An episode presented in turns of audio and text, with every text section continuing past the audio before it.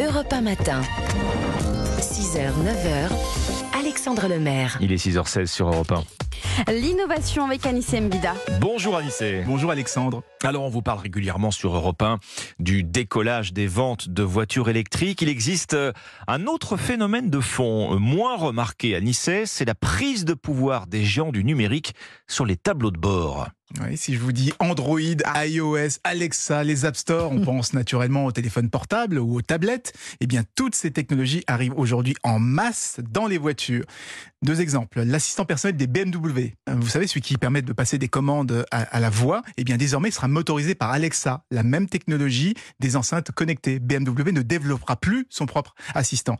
Et chez plusieurs constructeurs, l'affichage de la vitesse, du niveau d'huile, le réglage de la climatisation, bref, toute la, la gestion des fonctions de la voiture sera confiée désormais à un système, le même système qui pilote aujourd'hui votre iPhone mm. ou, votre iPad. Les constructeurs ne développeront plus leur propre système, ils s'en remettront à celui d'Apple. Du coup, on ne sera pas dépaysé, on se retrouvera avec les mêmes codes, la même ergonomie que sur son iPhone. Alors justement, comment expliquer, euh, Anissé, que les constructeurs automobiles abandonnent justement leur système maison? Bah oui et non. Hein. Jusqu'ici, les constructeurs se contentaient de répliquer l'écran du téléphone sur le GPS de la voiture, l'écran de n'importe quel téléphone, puisque la plupart gèrent aussi bien les mobiles Android que les, les iPhones. Vous avez peut-être euh, cette option dans votre voiture, hein, ça s'appelle CarPlay ou ça s'appelle Android Auto. Mais maintenant qu'il s'agit de piloter l'ensemble du tableau de bord, bah, ils vont devoir choisir leur camp, parce qu'on peut pas avoir deux façons de commander le chauffage, une façon quand on a un iPhone et une autre façon quand on a un Android. Donc quand vous changerez de voiture, mais ça risque de faire le même effet que quand on, on on utilise le téléphone euh, de quelqu'un qu'on, un téléphone dont on n'a pas l'habitude. Bon, c'est vrai qu'on a parfois du mal à, comprendre euh, comment comment ça fonctionne. Euh, oui, la question que je vous posais à Nice, en effet, c'est pourquoi les constructeurs abandonnent leur propre système en réalité?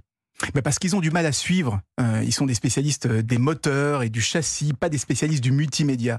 Et la preuve, bah, c'est qu'on préfère souvent, je sais pas pour vous, on préfère souvent utiliser le GPS de son téléphone plutôt que celui qui est installé dans la voiture.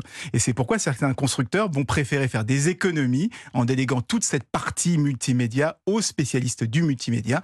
Mais ça veut dire qu'après euh, les téléphones, les tablettes, les montres, eh bien c'est sur les voitures que se jouera bientôt la guéguerre entre hmm. Android et l'iPhone. L'innovation demain dans Europe 1 Matin. Merci Anissa Mbida.